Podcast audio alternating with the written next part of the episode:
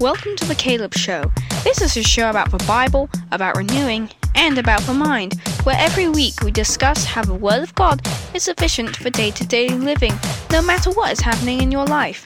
You will be challenged to make the Bible an essential part of your thinking and living. Join us now as we investigate the world with the ancient truth of God's Word. So here we are again. Welcome back to the show. My name's Caleb, and this is a place where we talk about the Bible, we talk about renewing, and we talk about the mind. And lately we've been talking a lot about the kind of things that drive our thinking because we've been going through a book by Dave Breese called Seven Men Who Rule the World from the Grave. And this week we're on John Maynard Keynes. Now, this book is worth your time to read because it gives an overview of these seven men, most of them, all of them from the 1800s and, and tipping into the early 1900s. But all of them left their mark on society, and it's stunning to read it and see how the world is functioning today, and that these men very much left their thought and their their way of understanding the world to the future generations ahead of them. And now, in many ways, in lots of ways, we are uh, reaping the rewards of much of the atheistic and godless thought that went into their writings. And when you combine it all together, it's creating quite the mess that we have around us today, especially when we look at the racial violence that's taking place, we look at the the fear that is around people, the economic collapsing that's happening. This is coming out in June of 2020, so we're still in the midst of coronavirus, uh, political issues taking place in Asia at the moment. All of this is happening, and these seven men still rule the world from the grave. So we've been spending a lot of time about on that and discussing that, and I've been kind of pointing out some of what I think are the highlights of Dave Breese's book, Seven Men Who Rule the World from the Grave. And today we're looking at John Maynard Keynes. So this chap was a Brit, uh, born in the 1800s, died in the 19, late 1940s. Uh, he was most well known for being an economist. We talk about Keynesian economics to this day uh, in the in the in the time of his life and even after, he was instrumental in post World War One. Uh, involvements with the, the, the winning side against Germany. He argued against putting such massive um, financial obligations on Germany after World War One. He wrote uh, quite a bit about economics, mostly macroeconomics. So he's considered the father of macroeconomics, which is this massive overriding understanding, overarching understanding of economics on sort of a global level with whole nations involved. And so we have this today with the World uh, Bank, International Monetary Fund, things like that, Federal Reserve. He was sort of in that world. He heavily advised uh, Franklin Roosevelt uh, during the Depression to help America try to get itself up out of the Depression era, that kind of thing. But he was also, in many ways, an intellectual, graduated from Eton, which is sort of an elite school, still is an elite school. I think uh, Prince William and Harry both graduated from Eton and he also was a graduate of Cambridge, which of course is, is sort of an, an, elite university, you know, Oxford and Cambridge over in the UK. He was born in Cambridge and raised there, so it was obvious he would go to university there. Very clever chap, um, but also for a number of years was a member of, well, his adult life was a member of what was called the Bloomsbury Group, uh, which included a lot of the main thinkers and artists uh, and writers of the day. Not a lot. There was ten of them. I shouldn't say a lot. Uh, there was a core group of ten, and he was one of that core group of ten. And uh, the only one I had actually really heard of before I read about that, or heard about actually on a podcast I was listening to about his life, was Virginia Woolf, and she's an she's an author. And uh, I didn't really know anything about her. Apparently, she was extremely um, feminist. She was an extreme feminist in her views and uh, but John Maynard Keynes in that circle and in that time frame uh, practiced a homosexual lifestyle for a number of years and eventually did get married to a Russian ballerina. So he had a, an interesting life, but not one that I think uh, in his circles was sort of people knew about it, although at that time being homosexual was not something that you promoted in any sense. Uh, but it was accepted within his his uh, sort of intelligentsia crowd that he considered his closest friends. But we're going to talk about his economic ideas. So, like I said, he was the father of macroeconomics, as it's called today. Now, this was a view, even in his day, he was well known because of the circles that he moved in and high up politics, both in Britain, Europe, and America. And so he was a known thinker in the world of economics. Now, uh, his ideas persisted all the way through the 40s and 50s and into the 70s sort of fell to the wayside a bit but then uh, richard guys like men like richard nixon called himself a keynesian economicist, or at least he held that view. And then also in our more modern era, uh, Barack Obama. Uh, and you can read about that on Wikipedia under John Maynard Keynes' article under his page. Barack Obama picked up his teaching and understanding of economics. And so, what does it really come down to? I'm not a I'm not in the world of economics. I'm not an economist, uh, but I read the I read Dave Breese's book, and this John Maynard Keynes was one of the people. So I found it interesting to learn about him. So let me read you a paragraph. Uh, that sort of sums up John Maynard Keynes' views as written by Dave Breese in his book. So let, let me read it. It may well be said that the philosophy Keynes brought to the center of the world's thinking could be summed up in the maxim, quote, the government has all the answers. Keynes thought he had proved that government intervention would move the economy, government guarantees would stabilize the banks, government protection would satisfy the labor unions, government regulation would stabilize transportation, travel, media, housing, mortgages, pension funds, and retirement plans, and a thousand other things in which the government is now called upon to produce stability. Keynesian economics preaches the doctrine that the government is the final resource. It can answer every problem. It can create something out of nothing, namely prosperity. What can this mean except that the government is God? Now, how's that sound for a quote from old Dave Breese's book? The government is God. Now, think about this for a minute. In John Maynard Keynes' day, World War I had happened. He was involved in the post war economic uh, shufflings, if you want to put it that way. He was also involved in FDR's government trying to sort out the American Depression. So, that being the case, he was trying to find out well, at what point can we work to create stable economics? So there's all kinds of discussion about businesses and about money and about labor and about the relationship between business owners and labor and how the labor should be paid and what that money should do and where it should come from and value and resources and how resources should be turned into something valuable which is made by the labor force which is sold blah blah blah blah. So it's all this discussion on all that. And again i am no economist uh, so i'm saying it in my own stupid simplistic way of understanding. I mean, I work, I get paid, I go out and buy things to provide for my family. Uh, that I think are the value that I'm paying for them, that kind of thing. I mean, I'm I personally I'm so far on sort of the basic level of economics, but John Maynard Keynes worked at this upper level. He was in the macroeconomic world, but what he concluded was that the government is the highest authority in the land, and therefore it should be the government that provides the finances to boost the economy. Now, jump ahead to our own day. Now, so, like I said, it's not that hard to whip out a Wikipedia page and find out that Barack Obama was a Keynesian ec- ec- economist, believer in Keynesian economics. So, what did Barack Obama do? He passed his jobs bill. And in that jobs bill, he wanted the government to be the one that came along to look for shovel ready jobs and build roads and bridges all over the country. So I heard the speech and, you know, saw that that was what was happening. But the question then is, is well, where does the money come from to make all of these suddenly federal employees? Basically, I mean, the the government is the ones that maintain roads and bridges and things like that at a state level and a federal level. So the money has to come from somewhere, and that's always the question.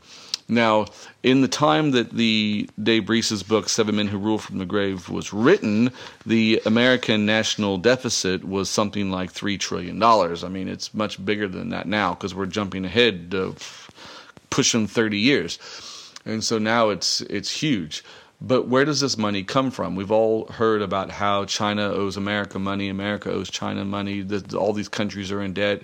Back in the uh, late 1990s, I think Bono from U2 was going around trying to get people like the Pope and the International Monetary Fund and World Bank and these kind of groups to forgive third world debt around the world so they can at least get themselves in a position where they can kickstart their own economies. So, um, I'm not saying Bono's a Keynesian economy person. I'm just saying that's a lot of what was happening was trying to alleviate world debt at a government level, um, because debt's a killing a killer thing. Now, here's the problem. Yes, the government can sort of create numbers out of thin air and shove them back down into the economy. We've been seeing that happen right now with the coronavirus and the government stimulus checks. I mean, I had one dropped in my mailbox a couple months ago uh, for several thousand dollars. And so the government was going around handing out money to basically every, almost everybody uh, who they deemed needed this kind of money. And so, in order to try to boost the economy, I remember George Bush tried it uh, to boost the economy and all this kind of thing. But this idea that the government is God, I mean, look at the list that Dave Breese brings up in this book. Uh, Keynes thought that the government would be able to state government guarantees world stable would stabilize the banks, would satisfy labor unions, would regulate and stabilize transportation, travel, media, housing, mortgages, pension funds, retirement plans, and a thousand other things which the government is now called upon to stabilize. Now, let me make a suggestion to you. Our government here in America and in a lot of countries around the world, I've lived in South Africa, I've lived in England, a lot of countries around the world have what is called a democratic form of government, which means the people vote and the votes get tallied up, and then certain government um, parties or people then become the leadership. Now, what basically does that function on? It functions off of the person's opinion at the time when they cast their vote. And it's also based on how persuasive a political leader can be in getting people to think that he's the guy for the job or woman for the job. And it's also based on the ignorance or intelligence of the people who are casting the vote. So, uh, it falls into line with the whole might makes right thing. So the more people that you have when you have a majority, they must be correct in their assessment of who the leader should be. So let's make that person the leader. Now, that all sounds great in a logical sense because then the majority rules, and so that means there should be less people to argue and moan and whine about who actually got in because the majority of the people got their guy in, right? But as we saw in the days with Hitler, when he was nominated as Man of the Year by Time magazine in something like 1936 or 38, somewhere in there, uh, the world can get it wrong, and the majority can get it very wrong. And so we saw in World War II how the, the crowds were just in ecstatics over Hitler and his speeches, and that he would bring change to the German people, and everything would be great, and all this kind of thing. And then within 10 years, well under 10 years, uh, the nation of Germany was completely decimated all over again, and tens of millions of people lost their lives. And so, might, or sorry, the majority is not always right. And there's this problem with sort of a group think mentality. When, when people are uh, conditioned to think a certain way, then it can make it hard or easy for other people to come in and kind of get what they want. All right. So, quite often you, you see this in the scriptures. Read the Gospels and take note of when the crowds do certain things. Okay. So, for a good chunk of Jesus' ministry, the crowds loved him and they would try to make him king, or they would flock to him for food, or they would flock to him for healings and things like that. And then later on, when you get toward the end of the Gospels, there's this crazy 180 shift, and the crowds are all of a sudden yelling, Crucify him, crucify him. And so we see it just in the short span of Jesus' life that, that he goes from being, you know, this great celebrity in the eyes of the crowds down to a criminal that needed to be hung on a cross and crucified. So this is what happens in sort of group think like that. So I'm saying all that to say, now I live in America, I vote. I'm not anti-voting or anything like that. I do go and vote. But what I'm saying is is that the society as a whole is has there's sort of a zeitgeist. There's a spirit of the age that rules, and we see this in Scripture with the rise and fall of empires, especially in the book of Daniel. Uh, but we certainly see it in our day and age today, from the 1970s up to uh, our current day. You can read history and go back as far as you want, but there's always these uh, these always these peaks and troughs of of of societal thinking of what's considered normal, what's considered culturally correct, these kind of things. And I think today we do sort of live in an age where a lot of people think the government is there to solve all of our problems. And so this Keynesian idea uh, was sort of ahead of its time in that sense, although bear in mind he came from Britain, which was ruled by a monarchy for thousands of years. Well, not thousands of years, I mean, a thousand years, from basically 1066 and all that, uh, up to the present day, even in his day with the very you know, kings and him. He was born in the Victorian period. Um, so he came from a background of a monarchy that ruled. And the government really did claim that it was God invested. It was, you know, it was invested by God to have the authority it needed to have. I mean, that's the whole you know, idea of the doctrine of the king and all that kind of thing. So we don't have that over here in America. We just vote. So the people rule, so to speak. But um, but we have to be careful. I remember when Obama was running for president, and I saw a clip on television or whatever of him addressing a crowd, and there was a lady there that was begging him to do something about the healthcare system or something because her son had died and he wouldn't have died had the healthcare system been better. And I'm not trying to belittle the woman's pain and suffering of the death of her son by any means, but I do tend to think that that kind of thing is probably what prompted Obama to create his health care reforms and all that, uh, which basically caused massive turmoil at the time. And people moaned and whined and complained about why it, we have to be fined if we can't afford health insurance and all the prices skyrocketed and all that. But think about it, it fell within Obama's philosophy as a Keynesian thinker, his philosophy was is the government is here to solve everybody's problems. Now, this is a logical outcome if you eliminate God from everything. If you have no God, what do you have left? Well, I guess we have the government. That's the next highest authority that we will go to. So then the government now becomes this idol that we all, um, you know, plead to when things are going wrong, and we stamp our foot and say, "How come the government doesn't do anything about it?" And those silly people, and if man, they're just, you know, we all become armchair politicians. And so this is this is incorrect thinking. Now again, let's go back to Jesus. What was his position when he walked to the earth? So Jesus who is our example lived at a time of uh, national oppression under the Romans. So he lived in an occupied state. We talked about this a little bit when we talked about Karl Marx and the life that Jesus lived in the, the, the society and the circumstances of Jesus' life at the time. So Jesus had every opportunity to criticize the Roman government, but he didn't. Now there were though. Now the Romans weren't kind in those days. If you criticized them, they smashed you flat, which is exactly what happened uh, in 70 AD. So like 30 or 40, about 40 years after Jesus resurrected. The Romans came in 70 AD and they just wiped Jerusalem out flat and destroyed the temple.